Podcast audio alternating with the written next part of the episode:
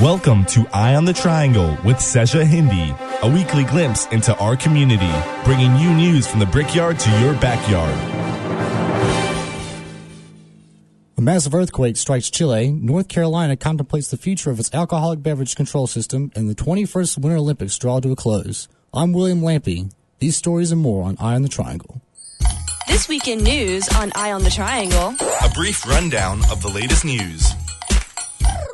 From the Glass Enclosed Nerve Center here at WKNC News, I'm Evan Garris. Your news time is 7.02. John Boyer has the night off. Early on Saturday morning, a massive 8.8 magnitude earthquake emanated from beneath the Pacific Ocean, 200 miles from the Chilean capital of Santiago. The death toll now stands at 723, according to the Associated Press. Rescue crews are still being are still searching rather for those buried under collapsed buildings. Michelle Bachelet, the president of Chile, said the quake was an emergency without parallel in Chile's history. In Concepcion, power is without er, power is out and water is difficult to find. As night falls, police and Chilean troops are struggling to fend off looters. Scientists became concerned that a destructive tsunami could spread out to New Zealand, Japan, Alaska, and everywhere in between. Hawaiian and Japanese officials organized a successful evacuation of coastal zones, but the resulting tsunami was only in the two to three foot range. In the face of public scrutiny, scientists insist that the location and strength of the earthquake was nearly identical to the one in 1960 that killed 61 people. Some of the few reports of damage came from Ventura, California, where a navigation buoy and several boats were damaged. Al Jazeera is reporting that former Bosnian Serb leader Radovan Karadzic appeared in the International Criminal Court today in The Hague, ending this month's long boycott of the trial. Karadzic is accused of spearheading an ethnic cleansing campaign during the Bosnian War that killed 100,000 and displaced more than 2 million. He told judges today that his actions were just and holy, that he had good evidence and proof to substantiate his claim. Karadzic faces 11 counts of genocide, war crimes, and crimes against humanity. The United States Supreme Court has decided not to hear a case involving seven Chinese Uyghurs held at, at, Guantanamo Bay since their capture in 2001, according to the BBC. The case would have implications as to whether or not prisoners would be released would be released in the United States. Switzerland has offered to resettle two and the Pacific island of Palau five. These offers led to the Supreme Court's decision. All charges against the men have been dropped. The Telegraph reports that Apple has admitted to using child labor in several of its facilities that manufacture iPods. 11 15 year old children were discovered working in three undisclosed factories, though most of Apple's components are manufactured in China. The company says that the underage workers are no longer being employed. Apple has frequently been accused of treating its workers poorly, where labor laws are not strictly enforced. The 21st Winter Olympic Games came to a thrilling close last night in Vancouver. Team USA dominated the overall medal standings at 37. Canada, meanwhile, had the most gold medals of any country, 14. Just hours before the closing ceremony, the men's hockey finals saw the U.S. and Canada tied 2 to 2 with seconds remaining in regulation. Sidney Crosby of the Pittsburgh Penguins became an instant Canadian hero by scoring the game winning goal in overtime. Canada took the gold for the eighth time in Olympic history. The U.S. men wound up with silver, their eighth silver finish. Hmm. According to NBC, 190 million tuned in for the events, making it the second most watched Winter Games in history. Sochi, Russia is the next li- is next in line rather for the 2014 Winter Games. The wreckage is now cleared after a terrible commute along I-40 in Cary just before 9 a.m. this morning. A chain reaction of wrecks in the westbound lanes near exit 284 caused five injuries. The resulting eight-mile backup shut down I-40 for two hours. WRAL reports that most of the drivers only sustained minor injuries, the one is still in surgery. North Carolina has hired a private consulting firm to assess the worth of its alcoholic beverage control system. The state government is considering privatizing the system after recent ethics violations in Mecklenburg and New Hanover counties. Governor Perdue sent a letter to lawmakers today outlining her proposal, making it clear that if nothing else, more oversight is needed. Chairman of the Wake County Board of Alcohol Control, John Converse, said that there are about 160 local ABC boards statewide, but problems have only been found at two. On this day, in 1961, John F. Kennedy established the Peace Corps. In 1963, I mean 1936, the completion of the Hoover Dam, with 1790, the first United States Census was authorized. Birthday shoutouts go to Ron Howard, born this day in 1954, and in 1810, Frederick Chopin, a Polish pianist and composer. Weather this evening comes from Carly Kovovich at the NCSU Broadcast Meteorology Program. Tonight, mostly cloudy, skies with low with a low near 33. Tuesday, mostly cloudy, rain and showers begin by lunchtime. The high will be around 40. Tuesday night sees rain which turns into snow showers overnight, accumulations breaking down like this. Only a dusting for areas north and west of the triangle, including Burlington and Sanford. An inch at best for the Raleigh vicinity, mostly on grassy surfaces. Likely going to be a disappointment for snow lovers. A few inches toward Rocky Mount and Smithfield and other areas along I 95. Bottom line, don't waste your time with milk and bread. These snow totals are subject to change. To get the latest, check out twitter.com slash NCSU weather or search for the NCSU Broadcast Meteorology Program on Facebook and become a fan. With Wednesday, snow flurries during the morning, turning into a mostly cloudy day, the high in the lower 40s. Thursday, partly cloudy and slightly warmer, high in the upper 40s. An early look at the weekend forecast suggests that temperatures ramping up into the upper 60s by Sunday and Monday, making for a lovely weekend. Ironically, today is the first day of the meteorological spring. Astronomical spring begins on March 20th. Currently, it's 48 degrees and cloudy here in Raleigh. The time is 7.08. Eye on the Triangle continues next with sports.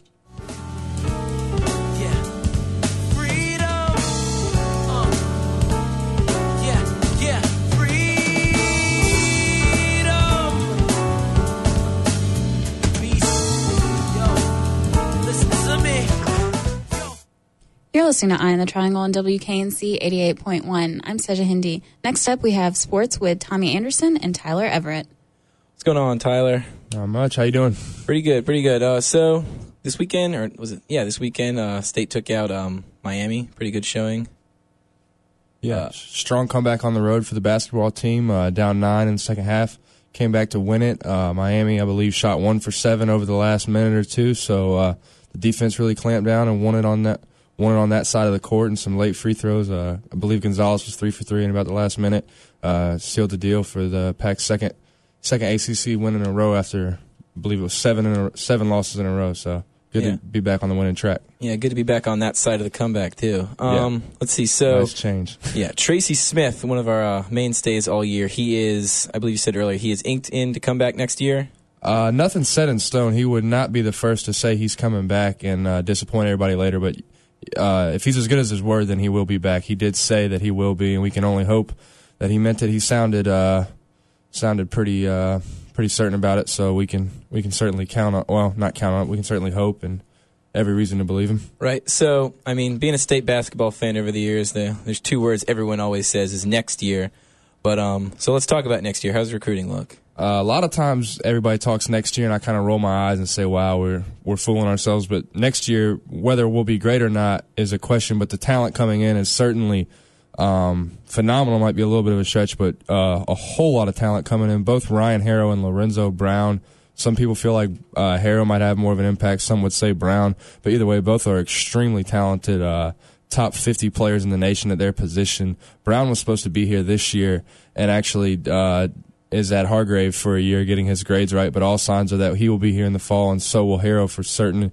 And also, Luke Cothran is another big recruit. Uh, Harrow and Brown are as big as anybody I can remember in the past 10 years, right up there with the caliber of a recruit Julius Hodge, which a lot of people remember, right up there with the caliber of recruit he was coming in. Right, great. So certainly looking forward to that. Oh, say, say, um, switch over to women's basketball. Um, we beat beat Georgia Tech this past week. Um, they're ranked number 22, so that wraps us the sixth seed in the ACC tournament, I believe. Um, Yeah, women's basketball finished finished their conference play, regular season conference play with a with a good run. Won five out of seven after uh, after not getting off to a real good start early in conference play, but a five winning five out of seven down the stretch. ACC women's basketball is pretty tough, so to do that, a win over Carolina and then a win over a ranked Georgia Tech team on senior day was huge for those seniors who have had had quite a quite a four year period here at state with uh, the passing of Coach Yow and. Um, the coaching replacement and uh, a Final Four run in there, either the freshman or sophomore year. So they've kind of seen it all. So it was good for them to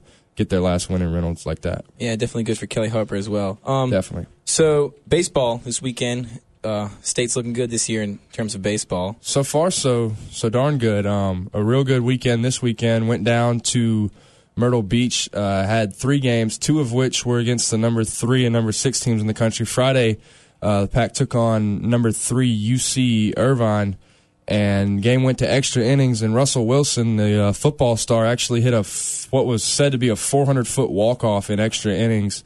uh, two strikes, and then the third pitch he swung at, he nailed it. I believe 400 feet out of left center, and then Saturday a win over James Madison, and Sunday uh, first loss of the season for the baseball team to um, to Coastal Carolina, the number six team in the nation. Lost six three that game, so never good to lose, but six or seven and one is certainly a good start, and especially with already a, a huge win for the team's resume with, with beating a team of the caliber of uh, of Irvine. Yeah, it's looking real good. So that's all I got. Russell Wilson also got the close Saturday, which is kind of interesting. Yeah. People are going to start joking real quick if they haven't already been about what can't he do. He gets a 400 foot walk off on a Friday, and then comes in, seals up the save on Saturday, and he's already an All ACC type football player. So pretty impressive. Jack of all trades. Yep.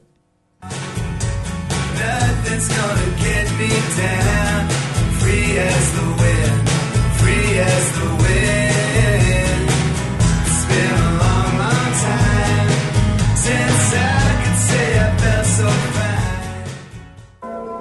Viewpoint on Eye on the Triangle. Evan's opinions on the latest news. Every so often, I'll find myself making the short trip home in what usually turns out to be an ill fated attempt at breaking the monotony of student life. I'm not so good at sitting still. Usually, a free meal is involved, so rule out total failure. My house contains untold troves of books, from great works of literature to droll throne room reads that would find better use as toilet paper. I'll browse the collection from time to time, braving clouds of dust and ensuing avalanches in hopes of finding a catchy title. This past weekend, I found a book by Dr. James Dobson entitled Bringing Up Boys. This one was too good to pass up. For those who aren't familiar, Dobson is the founder and former chairman of Focus on the Family and the Family Research Council. He's a contemporary of characters such as Pat Robertson and Jerry Falwell. May he burn in hell.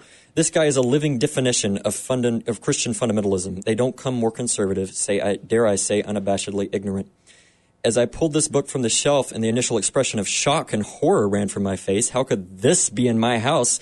I actually started to read this trash. Dr. Dobson certainly isn't known for his all inclusiveness. His beliefs on the roles of women, schooling, corporal punishment, diversity, homosexuality, etc., are biblical, but only in the sense that they have more in common with the Bronze Age than 21st century America. According to pious old Jim, women should adhere to their biblically mandated roles as good mothers from within the home. He, he would also have you believe that tolerance and diversity are buzzwords for homosexual advocacy, and children should be spanked until they cry. In keeping with today's trend, Dobby takes biggest issue with, you guessed it, homosexuality. It's such a problem that an entire chapter of this book was devoted to it. Prefacing the chapter is a letter to Dr. Dobson supposedly received by a young, or received, written by a young teenager struggling with his sexual identity. This young man tells of how he is ashamed of who he is and how he desperately seeks to be normal, how he doesn't want to go to hell because he's different. The rest of the chapter builds on this testimony, and of course the rhetoric becomes increasingly charged. Dobson believes homosexuality to be a mental illness, contrary to the opinions of every single psychiatric and psychological association in the United States. According to this man, gay men and women are sick. They're deviants, flawed, less than human. Listeners, listen carefully. What this man teaches is absolutely despicable. My heart sank as I read this boy's letter and the filth accompanying it. This boy was reaching out for help because he believed something was wrong with him, that he was flawed. From his eyes and the eyes of society, not to mention James Dobson, being gay was not okay. What he needed was to be embraced, loved for who he is. Instead, he was exploited by a man believing him to be mentally ill and an abomination before God. So I pose this question. What in hell are we doing to each other? Let me be clear. There is nothing wrong with this boy, and there is nothing wrong with any gay man or woman under the sun. What's wrong is our refusal to understand that gay people are flesh and blood just like anyone else. The stigma uh, we've created is what's unacceptable. And oh, did we create it? No God would be as so bold to say that one man is worth more than another because of who, she, who he or she happens to love. Homosexuality is about as much of a choice as, as heterosexuality, but for some reason we can't see the writing on the wall. For some reason, two men cannot share a loving relationship equal to that of a man and a woman. I guess it's just to become easier to fear what we don't know and hate what we refuse to understand. This has to stop, and it has to stop now. Because of our collective intolerance and short-sighted ignorance, thousands fall victims to hate crimes each year, coupled with thousands more, many children, who take their own lives because being gay in this world is too much for them to handle. Where is the line drawn? When is enough enough? When do we stop enabling men like James Dobson? Lives are at stake in this fight for equality, precious lives that deserve the same love and respect awarded to someone who happened to be born straight. It's time for us to step up to the plate, folks, because I promise you that you know many more gay men and women than you realize. The time is now to shed this benighted slime that shrouds our judgment and transcend those transcend the beliefs that people are flawed or are sinners because they're different. Readers, I challenge you to break down each and every last barrier to understanding, embrace instead of reject, love instead of fear. People are counting on you. The views in this editorial do not necessarily reflect the views of WKNC, student media, or NCSU. This is for my people who want to take it to a whole nother level that they ain't never been to before. I said, This is for my people who held me on their backs for so long. Everything I do is for my people. Let's celebrate the beauty of our people. You're listening to Eye on the Triangle on WKNC 88.1. I'm Seja Hindi. Before we take a short break, we're going to, or sorry, when we get back from our break, we're going to take a look at the proposed history reforms in North Carolina on our VIP segment. We also have a preview of Ignite Rally on Community Canvas and our weekly Wolfpacker of the Week and Soundbites segments. So make sure to stay tuned. As always, if you want to give us feedback during the show, you can call us at 860-0881 or 515-2400. You can also tweet at WKNCEOT or send us a message at WKNC requests. You're listening to Eye on the Triangle on WKNC 88.1. Eye on the Triangle's VIP. Talking to people that matter. You're listening to VIP on Eye on the Triangle. I'm Michael Jones. Uh, a storm has been developing over the North Carolina public education curriculum. Every handful of years, the Department of Public Instruction reevaluates the way that the school system teaches its students. This year, there's been a large amount of pushback over one subject in particular, and that subject's history.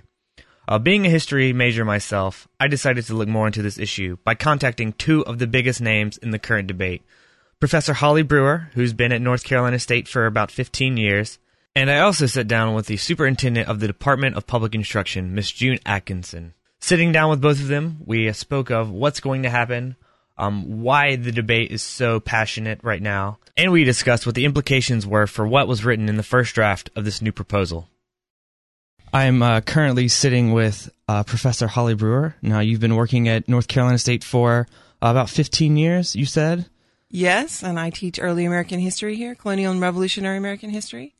And uh, you've, you've worked on some books about the time period, haven't you? I published one book called uh, By Birth or Consent and um, co- in early America and early modern England, which is about uh, what it means to be a child and an adult and how that changes with different ideas about political power.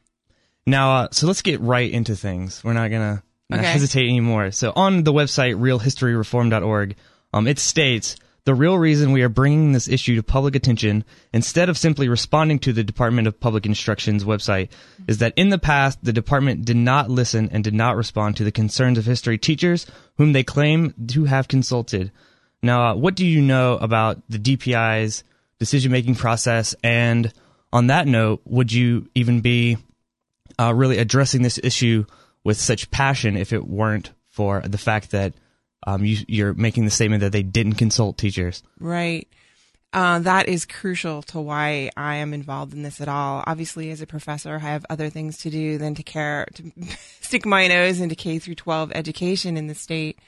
But the Department of Public Instruction in North Carolina has a reputation of being unresponsive to um, what their teachers to their teachers' concerns, and more to the point, they are now staffed by people with degrees in social studies education, not with history degrees, who haven't taken very many history courses. And I have no problem with people with degrees in social studies education teaching history in our schools, and I they've been that's been the plan now for a long time. But the problem is the, that traditionally there isn't a lot of, they haven't taken many history courses themselves. So we now have people writing the history curriculum for the state who've taken almost no history classes in college. And what they have done over time, over the past 10 years, is cut the amount of history being taught in our K through 12 classes again and again and again. And they're very top down and they've just done it and they propose a plan and a draft and then it becomes a final plan. And by the fall in 2003, after they cut U.S. history before 1789, it was policy. So they have a reputation of doing things really quickly and not listening. So this time, when they proposed to cut uh, to take make the U.S. history course only 1877 to the present, when they got rid of um, world history and proposed to make it instead world studies 1945 to the present when they change they've changed a lot of other courses in their quote unquote draft. We take it very seriously because we know the next draft might well be the final draft and there's the next time for input is six years from now. So it's and once that's done it's it has a huge impact. Now, uh, one of the counter arguments is that students they have the capacity of learning, uh, specifically history, at earlier stages in their academic career, like in middle school. So, I believe, if I'm not mistaken, that they're planning on putting in uh, a lot of that pre 1877 history in some of those early classes. Now, uh, is this is this what they're hoping it'll do is provide something that's a bit more in depth than going over the one semester class. Now, do you think that um, the current system is comprehensive enough? And do you think that if they did those changes and made it to where students, um, before they were in the 11th grade, were taking those classes, uh, gave them a better opportunity to learn in a more comprehensive manner? Right. Um, that's you have a lot in that question. Yeah, so let me was. rephrase it. There's several parts to it, but one of them is are they going to be covered are these topics going to be covered adequately in earlier grades? Well, according to a recent study in North Carolina right now because of the way history and social studies have been pushed and pushed to the side by by uh, the focus on testing, teaching to the test in English and literacy. Students in elementary school are only getting 30 minutes of history or social studies per week. So if you move U.S. history to fifth grade, which is really where they've put it, the beginning part of U.S. In fact, they have a whole course in U.S. history that isn't mostly about the early parts. It has a lot on the later parts. But if you move it to fifth grade and they get 30 minutes a week, I, I don't really don't think that counts as having covered it in fifth grade. Plus, conceptually, in fifth grade, people aren't really ready to deal with difficult issues. I've give, given guest lectures in fifth grade classrooms, and you know what? You can't deal with some of the difficult issues about slavery, or even with some of the more difficult issues about the Civil War. There's only so much you can deal with appropriately on a fifth grade level, and there's only so far people can go. And the other class they propose to cover some U.S. history and is seventh grade. Um, but if you look at the seventh grade class they've proposed, it's state, nation, and world, 1600 to 1970. And the class begins with um, the sit-ins in the 1960s, and um, and then goes backwards uh, in time, and, and is isn't chronologically focused, and covers a little bit of everything. But it's mostly um, North Carolina history, and it's not mostly the earlier period. And in fact, the whole program they put out was so ill thought out that they forgot to actually list slavery, the Civil War, and many other topics anywhere in the whole K through 12 curriculum. They just forgot about it. Um, so I don't think it's being covered adequately in the earlier courses, and I don't think the whole way they're approaching this pays enough respect to uh, history as a discipline. It's as though somehow um, and maybe you're going to address this with your next next question, but as though somehow they're so influenced by this 21st century skills movement, which is sweeping, which is is a per- current popular academic fad, that they think if you just teach the skills, that you don't need to teach content. And I don't, I just don't think that's true. So let's let's get a little into that discussion now. Why is um, focusing on history significant in the 21st century? Uh, a lot of the, or that, at least that seems to be a common discussion, at least Right. on the Facebook group, Right. and uh, throughout this entire debate on the curriculum change.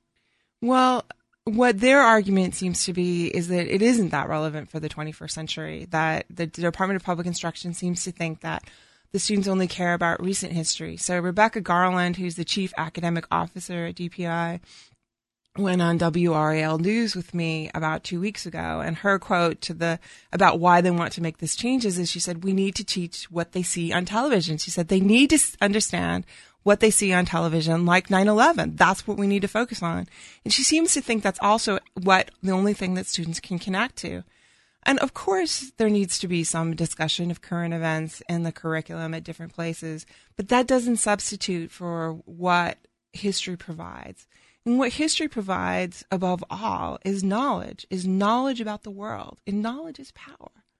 And knowledge of the whole scope of human history, of American history, of world history, gives people, gives um, people who are growing up and about to become part of a 21st century world a sense of what motivates people, a sense of economic um, uh, rise and decline, um, and why why why economic collapses might happen, and um, they gives it gives people a sense of why um, certain rights that are part of our constitution might be important. And you can only, I mean, just to give a range of examples, you can only understand why habeas corpus, which is the right to know why you're imprisoned um, and not to be kept in prison without charges, why that's important if you understand how it was used under a monarchy before the American Revolution. When people could be thrown in prison by somebody who had claims to absolute power and not be told why they were put there and kept there. This is an incredible amount of power in terms of manipulating the whole population. And if you, you haven't studied the history, you don't understand why that matters and you don't care about protecting it. So history is important in many levels in terms of giving options to people in terms of understanding the world, but also in terms of understanding what it means to be a citizen above all in this country. One thing that you were uh, hoping that would happen was they would extend the amount of history that was taught um, in high schools to two semesters. Now, if they did this, would there be any type of conflict with other core subjects that people may see as a you know more relevant, like your sciences and your maths Mhm. and some English in there as well? Right. Actually, no, not at all. Because part of the reason we're in such a bad state to begin with is that about seven years ago, the Department of Public Instruction decided that um, one block semester would count as a as a year um, for what course for what courses had been covered in a year. So a block semester is a slightly more minutes in a in a um, day in a um, class per day, but only taught over a semester. But it leads to a reduction in content hours of about of teaching time of about a third to a quarter, depending on the school system. And that decision cut the, the time that was spent on history and any other course that could be taught in a block semester substantially. But the, the change was felt very acutely by history teachers, especially since they, they, they then had to cover U.S. history in this semester, right? But so your larger question is, is it going to hurt other topics? Well, the, the net result of this change is in schools that follow the block semester program, by the time they're seniors, many students are only taking a 2-2 course load because they've met all the requirements. Because really what's happened is what they've had to take in high school has been cut so dramatically. So there's plenty of room to require one extra um, requirement for graduation um, for many people. It's not it's not a trade off at all. It's it's just um, one. And in fact, what it does is it makes history and social studies more comparable to the other disciplines. So right now there's four four courses in English required, four courses in math required, four courses in science required. So this would make it four courses in history and social studies required. Do you believe that any of this is uh, more or less a response to an idea that they are just regurgitating some basic facts of history throughout a student's course load instead of focusing on specific areas? Because I know that one of the things is the work itself is not so comprehensive when you're not in that AP type class. You're not focusing on every little era. You're kind of getting more of a broad you know, spectrum of what's happening. So would you say that this is more of a response to them wanting to focus on areas, or would you say that it's more of a response of them trying to not regurgitate the same basic type of information over and over and over again? I think that's a great question. And part of the concern in the long, you know, over the past 30 years is that history, in history classes, you just learn some facts and dates. To me, when history is taught right, it is never just a series of facts and dates. It's learning about real people and real events. And once again, that was Professor Holly Brewer of North Carolina State University. Very, very passionate about this entire subject. Yet again, for more information, you can check out the Facebook group History Did Not Begin in 1877. So we thought it would only be proper, fair, and necessary to get a response from the Department of Public Instruction. So we went straight to the top and we contacted Superintendent June Atkinson to get her take on this entire situation. Uh, currently, I am sitting with uh, Miss Jane Atkinson. Is what? It's June. June Atkinson. All right. Well, currently I'm sitting with Miss June Atkinson. Now you are the superintendent for DPI, if I'm not mistaken. That's correct. I'm State Superintendent of Public Instruction.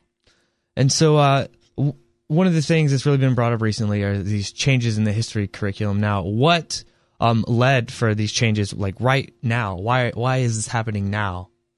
Well, the Department of Public Instruction uh, develops a standard course of study for every single subject and grade that we have in public schools.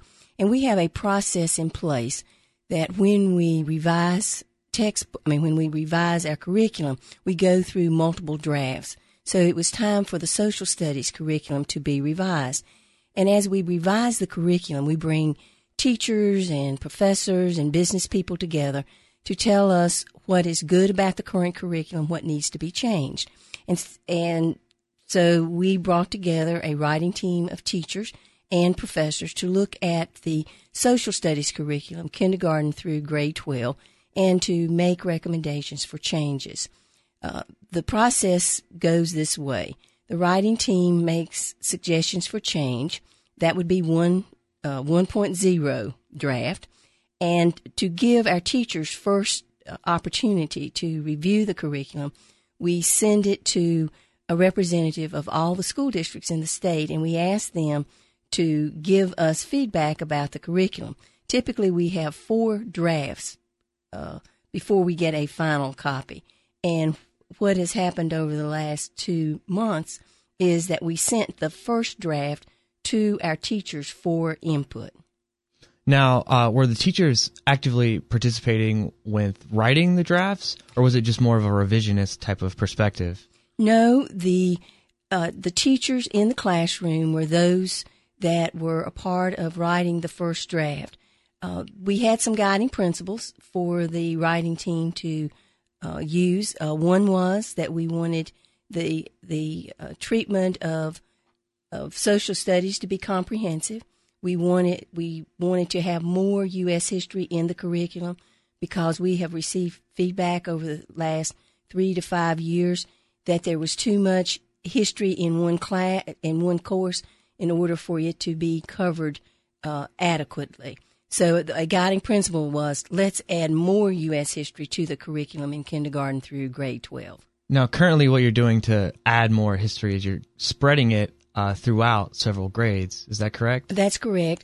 Uh, the initial first draft calls for uh, more U.S. history to be taught at the elementary level, more U.S. history to be taught at the middle school level, and then to have history, uh, U.S. history incorporated into the course civics and economics, and then have a U.S. history course. Uh, that was 1.0, and we sent that to teachers to get their feedback about that. And based on the feedback that we have received from teachers and others across North Carolina, uh, we are considering multiple options. Uh, one option is to have U.S. history uh, taught as two different courses, where we would have U.S. history from our beginning as a nation to a year such as 1877, and then have another U.S. history start at that point. Um, we are looking at that option, and of course, uh, there are other options available. But what we want to do is to make sure that all of our students graduate from high school with a thorough understanding of U.S. history. And that's important because we know that schools, that many of our students, when they leave public schools, will not take another U.S. history course. I mean, it is not required um, in many of our colleges and universities. Some of our students go directly to the workplace. Some of our students go to the community college. So we know that it's really important for students to have a thorough understanding of history before graduating. Now, don't you think that um, getting students to take history classes earlier in their academic career would actually hinder them in the fact that they wouldn't be able to retain a lot of the information as they uh, became of age of graduating high school or as they were reaching that graduation date? Isn't there a concern there that uh, by the time that they are graduating, the information that they were taught about early American history has completely left their brain just because it hasn't been studied as, in as much um, focus, at least later? That is always a concern of us, of ours. Uh, for example, uh, we have that concern in mathematics. We have that concern in science that if you do not use a subject in a meaningful way, then you lose that content. And that is always a balancing act for us in developing curriculum. For example, we could say that a student may not be able to um, retain multiplication table facts.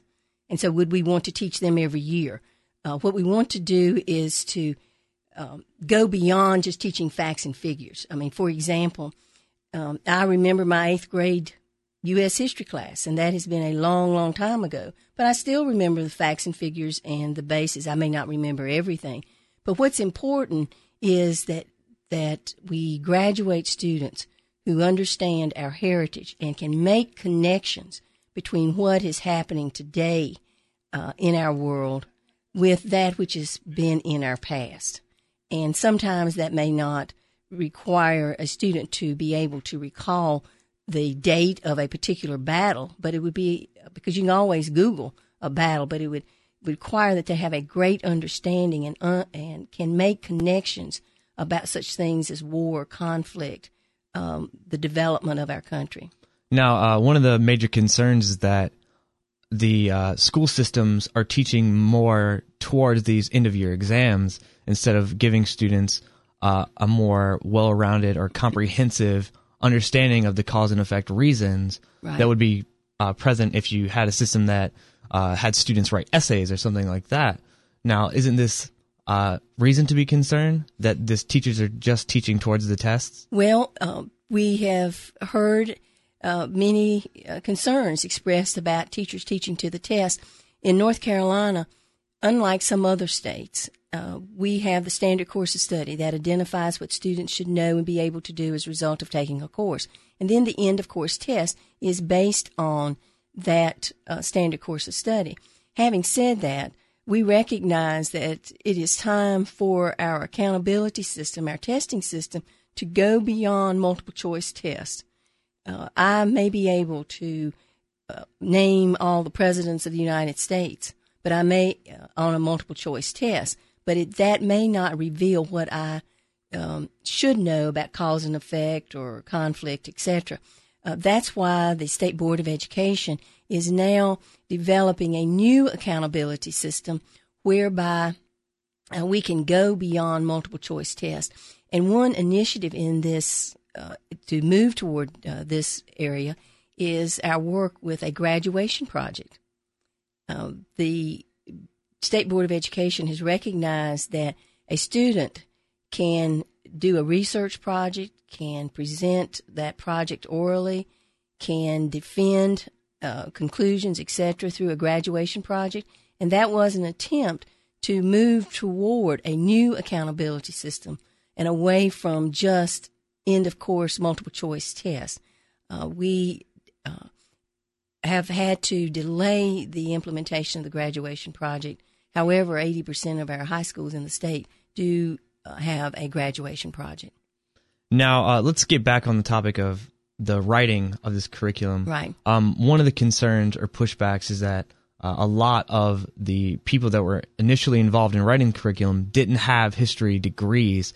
Uh, is that reason to be concerned, especially for those that are uh, focused primarily on this change in the history curriculum? Well, we that's why we have such a transparent process. That's why we go through multiple revisions. Uh, that's why we ask teachers in the field to give us feedback. It- In order to write the curriculum, you must start with a framework that would go from kindergarten through grade 12. Um, and then that's released.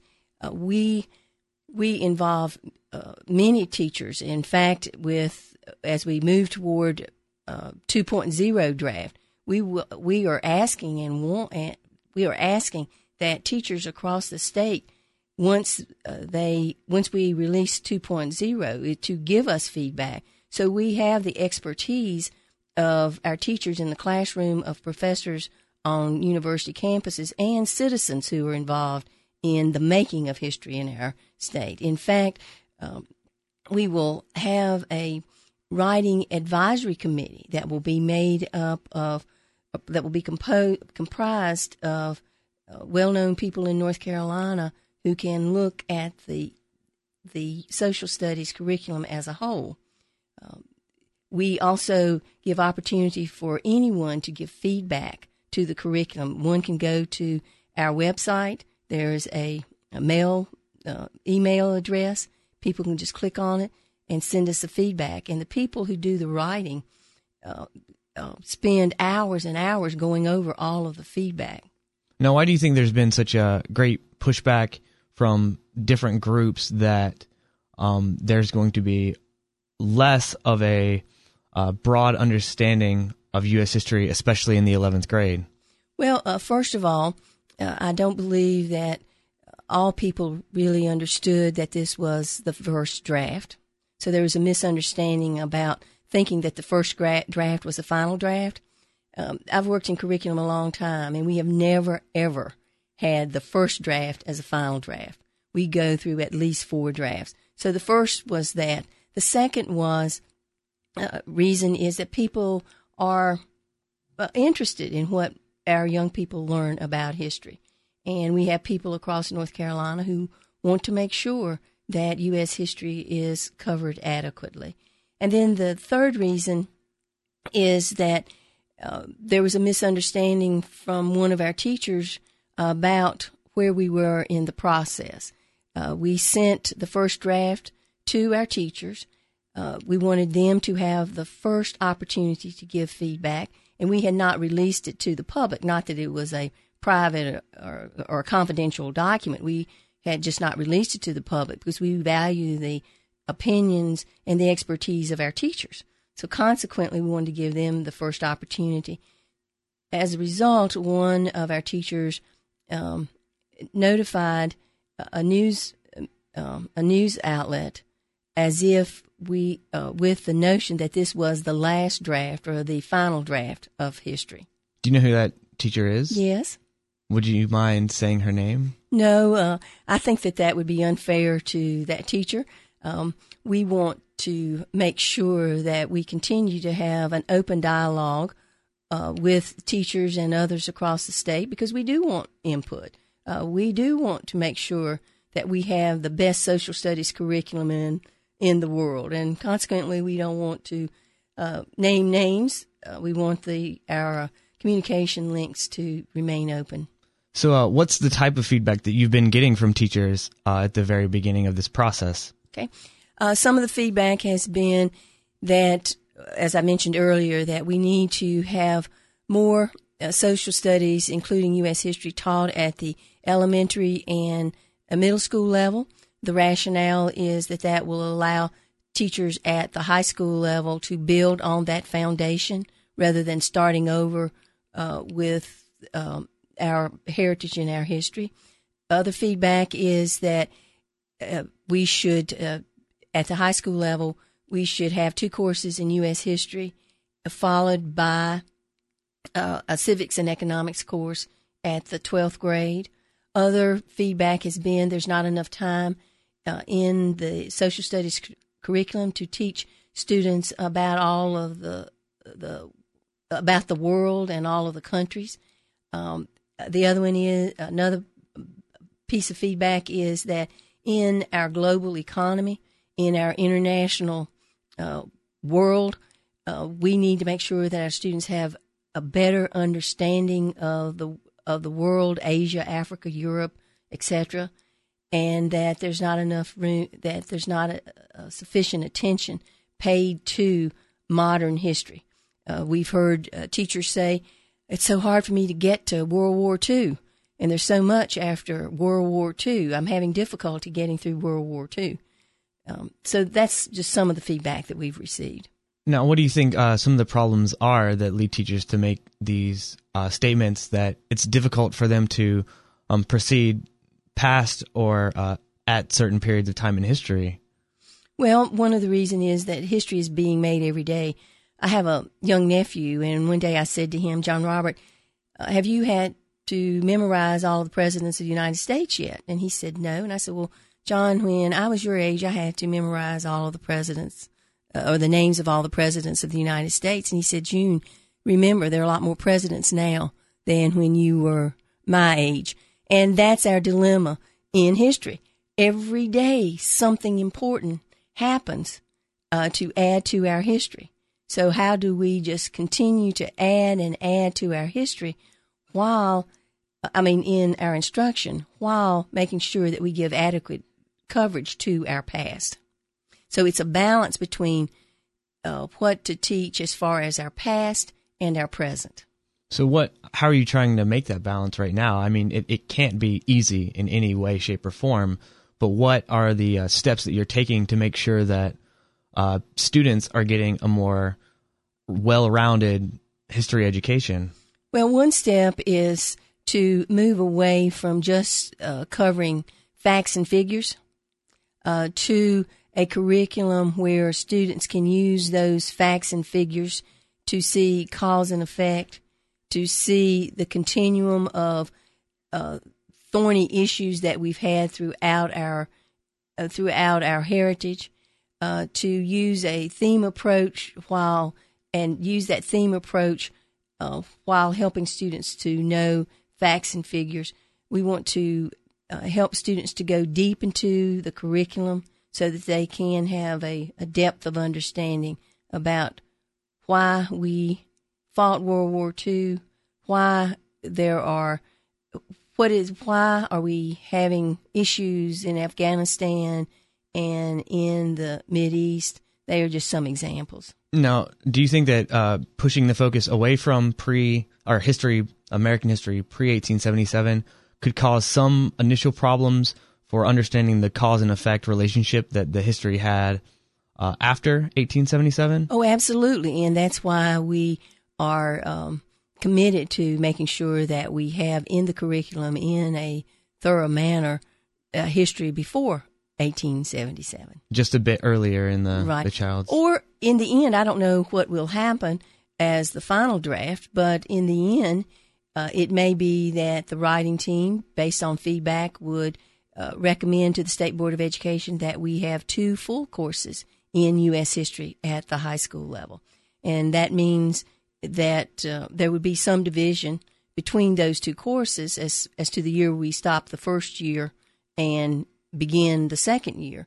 Uh, that would be one recommendation. Another option um, uh, would uh, be to make it three courses. I don't, I don't know, but our guiding principle is to make sure that we have adequate coverage of our history before 1877 and after 1877 at the high school level. All right. Well, thank you very much for joining me You're today, uh, Miss Atkinson. Of course, of she's the superintendent for the Public Department of Instruction. If I'm getting all the uh, initials right in my head, thank you for joining us. Thank you, Mike.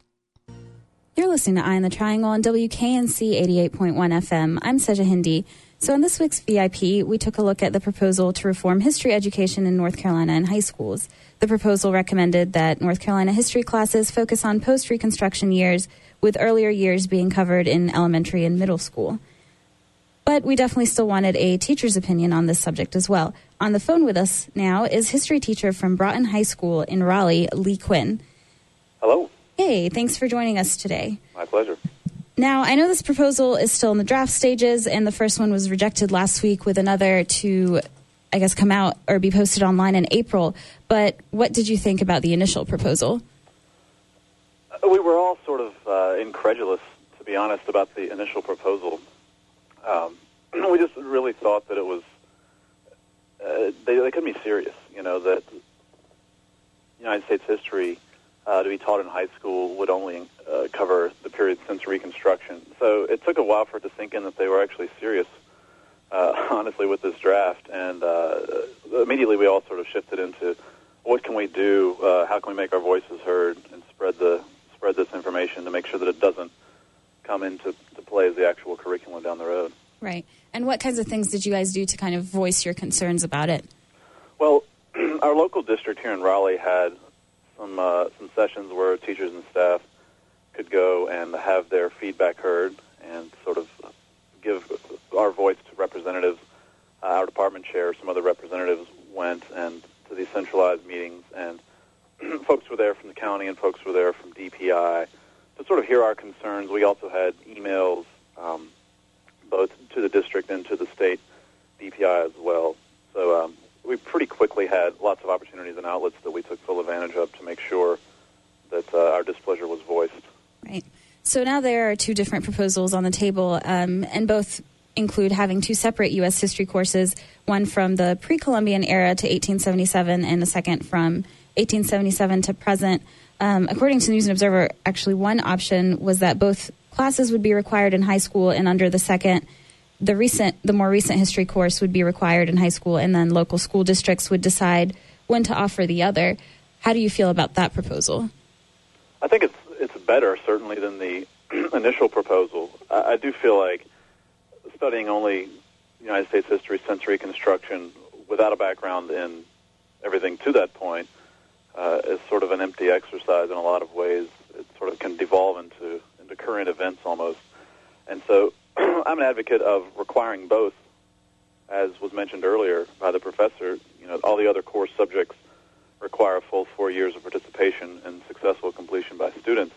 And I certainly advocate uh, teaching both courses. I'm a, I'm a big fan, actually, of offering uh, both in that division. I think is a, is a sensible division to make, so where students would take uh, pre-Columbian history up through the, the end of Reconstruction for one year, and then ever since Reconstruction, a second year. But I would I would certainly advocate taking both of those. I suppose um, giving local districts the option to require a fourth course would be okay, but really that's already the way that it is. Local districts can choose to put graduation requirements over and above what the state DPI uh, puts in place. So that really isn't a whole lot different. Uh, local districts still have that prerogative if they want to. So I would certainly advocate for requiring both courses of U.S. history in addition to uh, civics and world history as graduation requirements. So I'm not sure if you teach any AP classes, but the AP curriculum is completely different, right? How is that, or how is this new change going to affect AP teaching style as well? I don't teach AP, but I'm aware of AP. I took AP way back when. And I teach International Baccalaureate American History, so it's another uh, sort of curriculum. In reality, it wouldn't change that curriculum because students who would take that course would already cover uh, the required curriculum objectives ostensibly in this future uh, drafts of history. The AP curriculum does cover pre-Columbian to modern times. So I would I would not imagine that the, the teaching in those classes would be any different than it would be today. Okay. Was there any initial support for the proposal from other teachers at the school? In my experience, I heard uh, the only degree or, or even instance of support I heard was they some some of my colleagues in a minority appreciated that there was a thematic view in the actual nuts and bolts of the curriculum with the objectives and the learning goals put in there. They are sort of articulated uh, thematically, and I point that out to say that you know my grandmother always told me to say something nice I couldn't say anything at all. So that it was sort of the, the only positive I even can recall hearing, either among my colleagues or colleagues around the state, about the curriculum. But I say that to say that's the sole positive I heard from any teaching professional about the proposed curriculum. Okay, that sounds good. Do you have anything else you'd like to add? I would just encourage those who are in positions to make this curriculum change meaningful and make this curriculum rewrite uh, something that is authentic for North Carolina students to really consider requiring uh, a two-year course, as was outlined earlier, and bringing up the graduation requirements to four years. The DPI in the past has been uh, loath to do that in history and has left that option open to local districts, which is a different animal, of course. But I would just encourage those who are writing the curriculum to uh, to really take a look at what would what would consist of an authentic teaching of American history and how certainly I believe and most of my colleagues believe uh, that cannot be done without an understanding of the United States uh, origins and the history up into uh, and of course after Reconstruction. So any of those who are in the position, it is quite a small number of people to make those decisions stick. Uh, they would just prioritize the authentic teaching of United States history to be thorough and, and certainly from beginning to present. Okay, well, thank you so much for joining us again. Sure, it's my pleasure. For all those listeners, uh, make sure to check out Eye on the Triangle's blog for more on this topic in April. And now on to Community Canvas.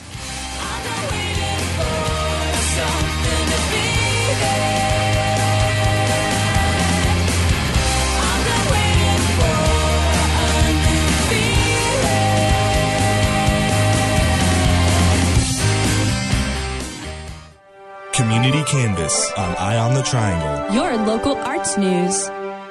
This Wednesday, the third day in March, Raleigh's Lincoln Theater is expecting a full house, not to rock out to some favorite tribute bands or catch that national headliner, but to listen to friends and neighbors deliver five minute presentations on topics they are passionate about. Wednesday night, starting at 7 o'clock, the Lincoln is hosting the second Ignite Raleigh event. Ryan Boyles, one of the local organizers, was kind enough to explain how the presentations work. They're essentially giving uh, given five minutes on stage to present any topic they choose, and they have 20 slides that they show on a screen, and they are automatically rotated every 15 seconds. So it's sort of like a lightning talk where, you know, you can't stop, and you've got five minutes to get your message across and share something that's either really cool, really big, or really, you know, um, inane. It could be anything under the sun. Ignite Raleigh 2 is being synchronized to be part of the first Ignite Global Week from tonight, Monday, March the 1st, through this Friday, March 5th. Beer slinging lounges amongst six of the seven continents will be hosting blitz round presentations on everything from zombies here at the Raleigh event to the robot takeover of the internet over in Beijing. Event founder Brady Forrest talks about the genesis of the Ignite series in the rainy city of Jimi Hendrix's birth, Seattle, Washington. we just wanted to have evening geek event where people could get together and share their ideas. Uh, we've both been involved in planning other events around the city, and you know, there's a common geek movement called a camp, where people get together and there's an open schedule, and you're able to uh, say, you know, I'm going to talk about Twitter for an hour, I'm going to talk about Facebook for an hour, I'm going to talk about my new company for an hour. And it seemed to me that you could get more of a turnout if you did it at night, you did it at a bar, and you could still put out the open call, but you had total control over how long the person spoke so that, you know, you're going to see 16 talks. And then you get to go home. Like, you get 16 great ideas, and then there's, you can hang out and have a beer with, with your friends when we first started in Seattle, we had about 200 people show up. We're now get about 700 people, and growth has been similar. Ignite Bend was last night, and they expected 400 people. Bend is a small town in Oregon. With interest high and time finite, one of the challenges faced by the Raleigh group was selecting who would be allowed to present. To answer this challenge, they created an online community at igniteraleigh.com where users could vote on the topics they wanted to see covered. 3,860 votes later, 11 topics were chosen. So what are they going to be talking about Friday night? The topics are ranging anywhere from um, a redneck guide to Silicon Valley to why women women should take up boxing to things like what happens to your digital identity after you die. In addition to the submitted pitches, the group also solicited headliners. Ryan Boyles discusses a little bit about what we can expect from them. Right. Um, we wanted to feature headline speakers, which are people that we approached that, um, you know, maybe they didn't know about the Ignite uh, concept or the events. And we wanted to have folks that had, um, you know, some sort of a mainstream appeal, but yet still had a, a- good message or some, some good idea to share. So we approached and got um, several really good speakers this time. We have um, Elizabeth Gardner from uh, WRAL, who's the weather lady there. She's going to do a talk. We also have Henry Copeland, who is a prominent um, businessman in Carrboro, who is the founder of blogads.com.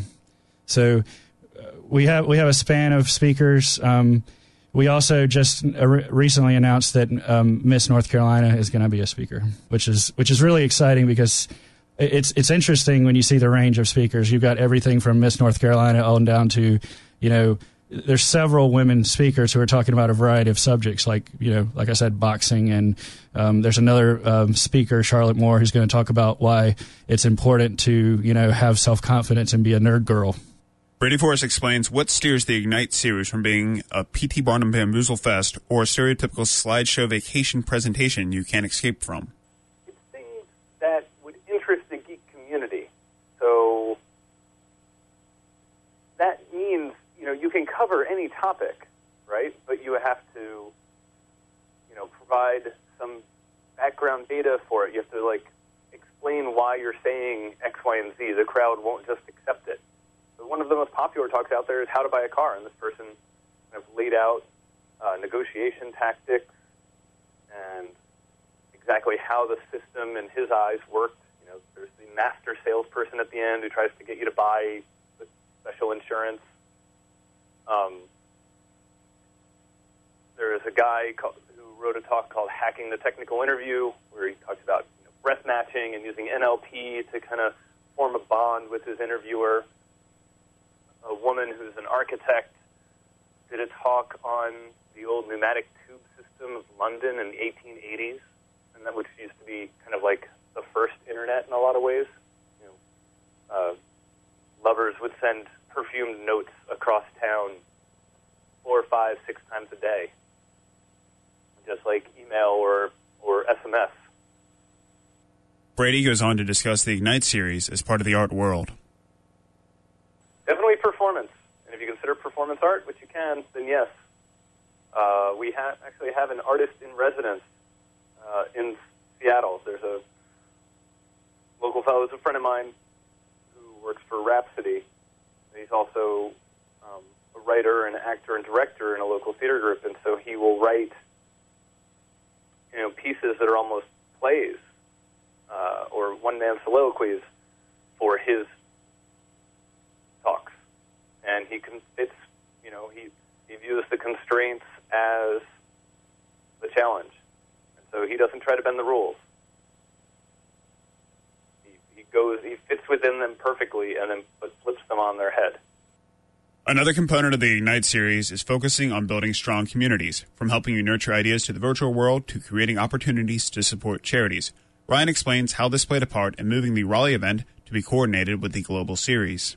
There's an opportunity to give something back to the community with this. That's part of the Global Ignite platform.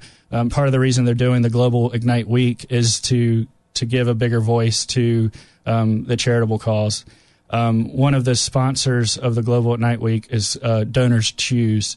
Um, you can go check out their website, and basically that's a a place for you to go and you pick a education project in your community. So you're giving um, either assistance or funds directly to a school system or a teacher in need that's indirectly, you know, down the street from you. So we're going to be posting details um, before the event for folks to be able to pick charities from either Wake County, Durham County, Orange County, all the surrounding uh, school systems to give some donation back because Ignite is a totally free event. It's all sponsor driven.